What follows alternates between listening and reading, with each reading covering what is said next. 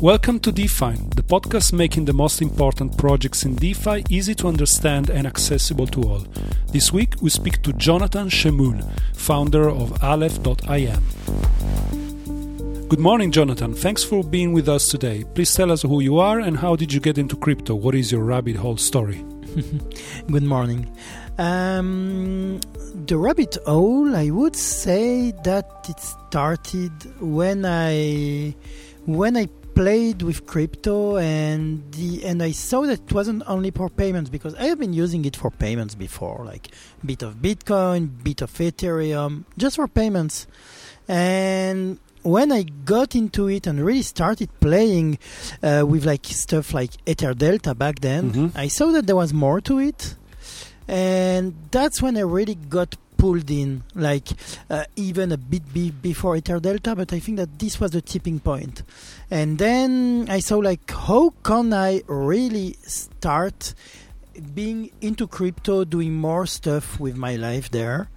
And then I joined I started creating an open source developer community for a blockchain project called NERS, which was a Chinese blockchain, because they didn't have any tool, like, and I created a blockchain explorer. I created a lot of stuff there, created an open source community around. Well, they never got us any ground nor any help, but it was really, that's what sucked me in.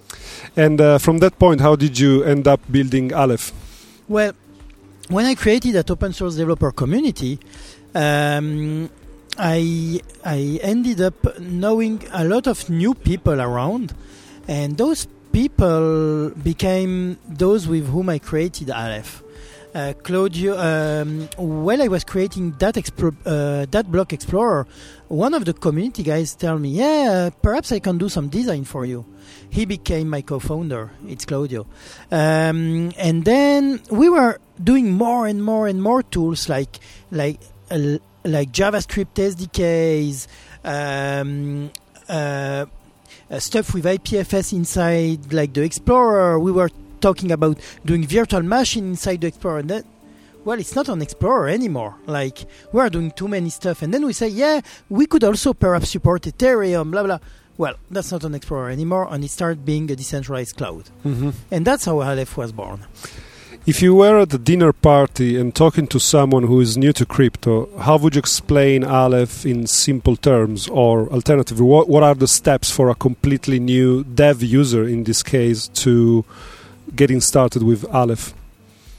Well, if you didn't knew anything about crypto, basically we're doing the same on AWS, for example, like a cloud, decentralized cloud, like storage and computing, and we're doing it in a way where no one can, like, totally back them out of the network. If a company decides that they don't want your business anymore, well, the network will just move your virtual machine and your storage to, like, another provider.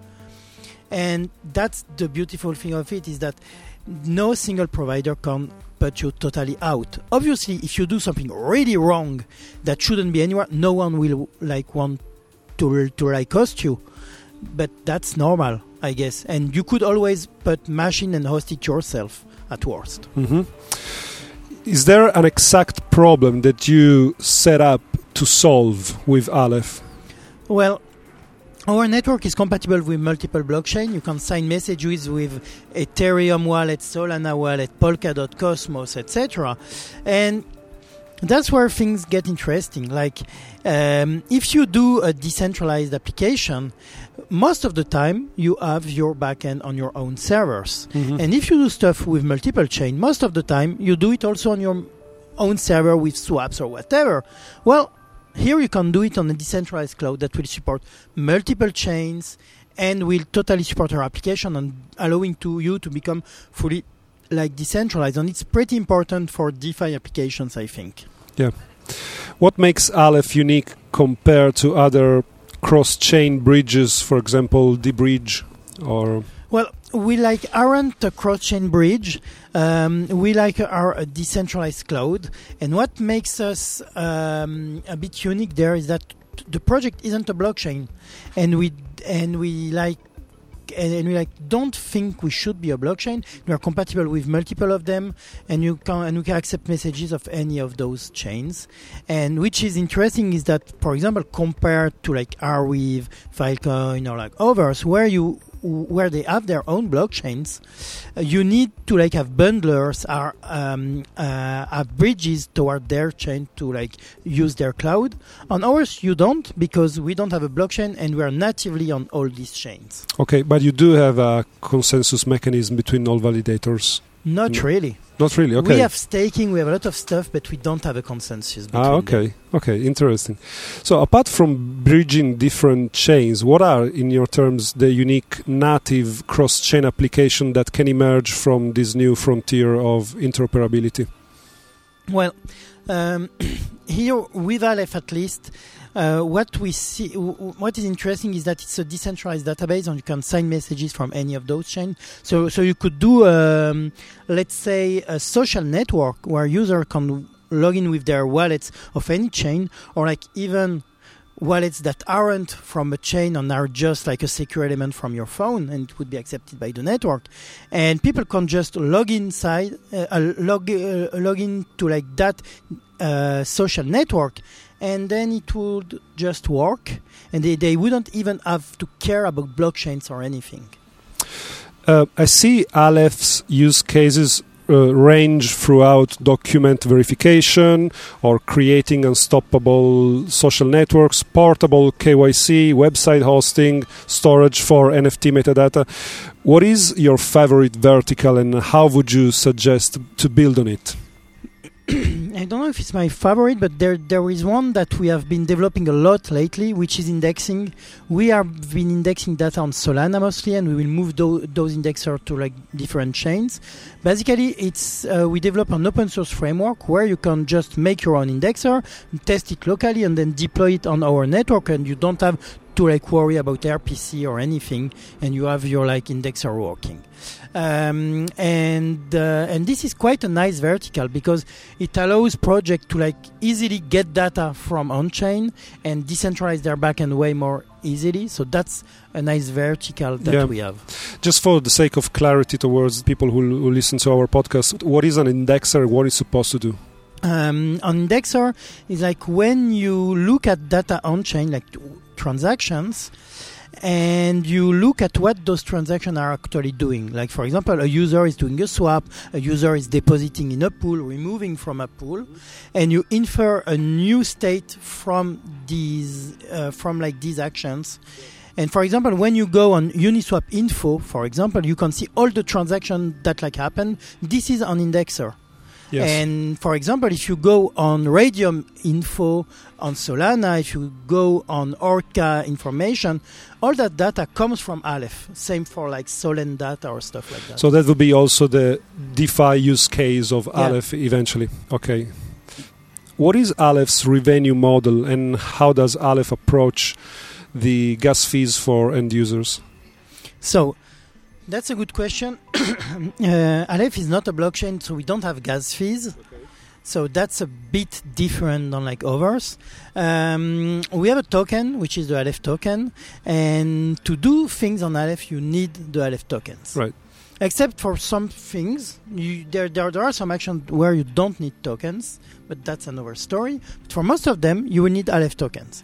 You need to like just hold Aleph tokens in a wallet to do actions currently. That's what we call the holder tier, which is the one which is live right now, which allows us to like bootstrap the network. You just need to hold Aleph tokens and you get service.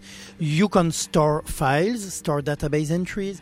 You can have virtual machine running on the network, etc. Just holding Aleph tokens. But with different tiers, so according to the balance you have, you unlock different tiers. Exactly. Okay, interesting. Exactly. And then we have a set of nodes. We have the core channel node, which are the controllers of the network. And we also have the resource node, which are actually providing the resource. Currently, they are paid by what we call the minimum wage, which means that they will get paid no matter what. And this is what pays for this holder tier. What we will have next year is the pay-as-you-go, where you consume Aleph tokens and you pay Aleph tokens continuously to get service. Credits on an arcade game, basically. Yeah. Okay, interesting. Exactly. That's actually good. Yeah. If you had to evaluate potential risks and vulnerabilities in Aleph that could be inner or external or coming from misuse of the protocol from users, what would they be? I would mostly see currently denial of service. That's something that we know exactly which vulnerability we might have. We know how to fix them. It's just a matter of putting the work to do it. But if it ever happens, we have some stuff that we can activate to mitigate it. And that's the main things that we see as vulnerabilities, probably. Mm-hmm. Do you think that these multi-chain interoperability allows Aleph to be a potential adoption product for, say, governments and institutions? Yeah, I think so, because government and institution need to have actual cloud that can talk to blockchains in the future, especially if they want to talk to multiple blockchains, yeah. Because the world of blockchain is fragmented, and if one country chooses one, another chooses other, standards are gone. Yeah, exactly. And so having a cloud that supports both will be critical for them. So yeah, I clearly think that we can help on that area. Still staying on the institutional side, what have been some of your challenges, for example, regulations? And if there's anything, what is holding, in your terms, Aleph back, or what would you like to see working better?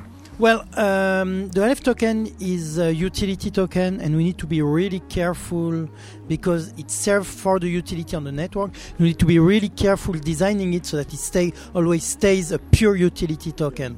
So that's one of the challenges, which derives from certain regulation on what is a security and what is a utility token. And this is something that we always need to keep in mind, because in our mind, it's a utility token. It's used to pay for storage and computing. That's its use case, and that's where it's hard. And there are things that we can't do because it would be problematic. So yeah, being a utility token and being transferable doesn't allow users to independently pull it and kind of making it de facto a security. Well, if users do whatever they want with it, that's not really our concern. Okay. They want to use it in DeFi, they can, because it's a token. We even have our token listed on some kind of yield pool and stuff like that.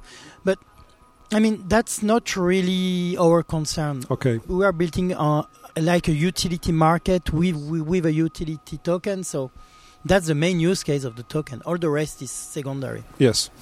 The second question was, what is holding, in your terms, Aleph back right now? If there's anything that you would like to see working better in the future?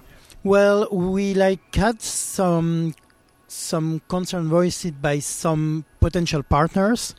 Let's say there is a big cloud provider that wants to start providing services on Aleph.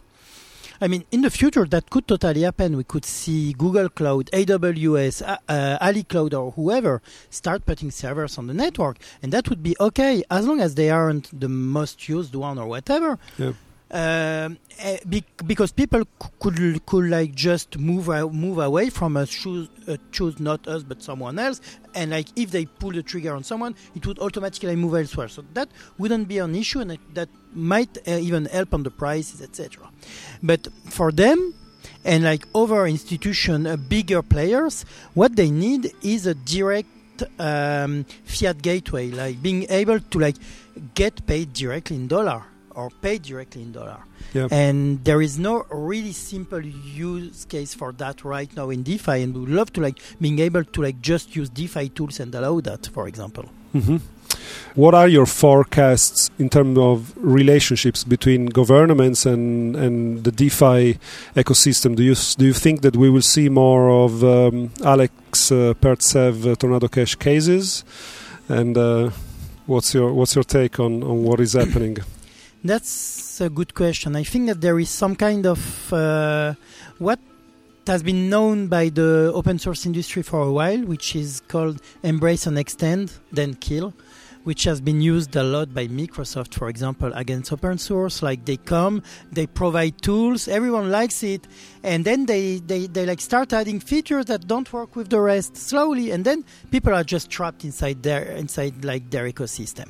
Right. And like you can't use anything else. It happened with Internet Explorer, for example. Like they started adding features, and then all the website only worked with Internet Explorer.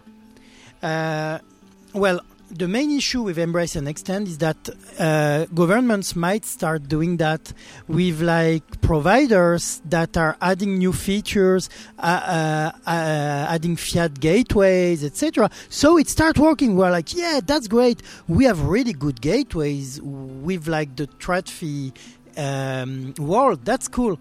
But then they start adding what you just said, like sanctions. Like, yeah, this tool is not compatible with us. This tool is not compatible with us. If you want to use us, you can do that.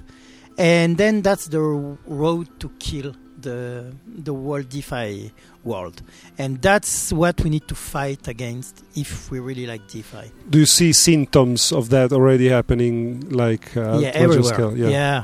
Okay. Well, the case that like you just mentioned is one of these symptoms. Yeah. Last question, do you have any highlights to anticipate about the future of Aleph? Well, we have a big partnership currently with Ubisoft, which is one of our biggest partners, and we really like them. And I would really love them having more nodes of our network. That could be nice. Maybe it will happen, who knows? Mm-hmm. So that's one big thing. And we might support more chains and have more projects in the near future, more partnership with other ecosystem players that we would love to work to, etc. Okay. Jonathan, thank you very much for being with us today. Thank you very much.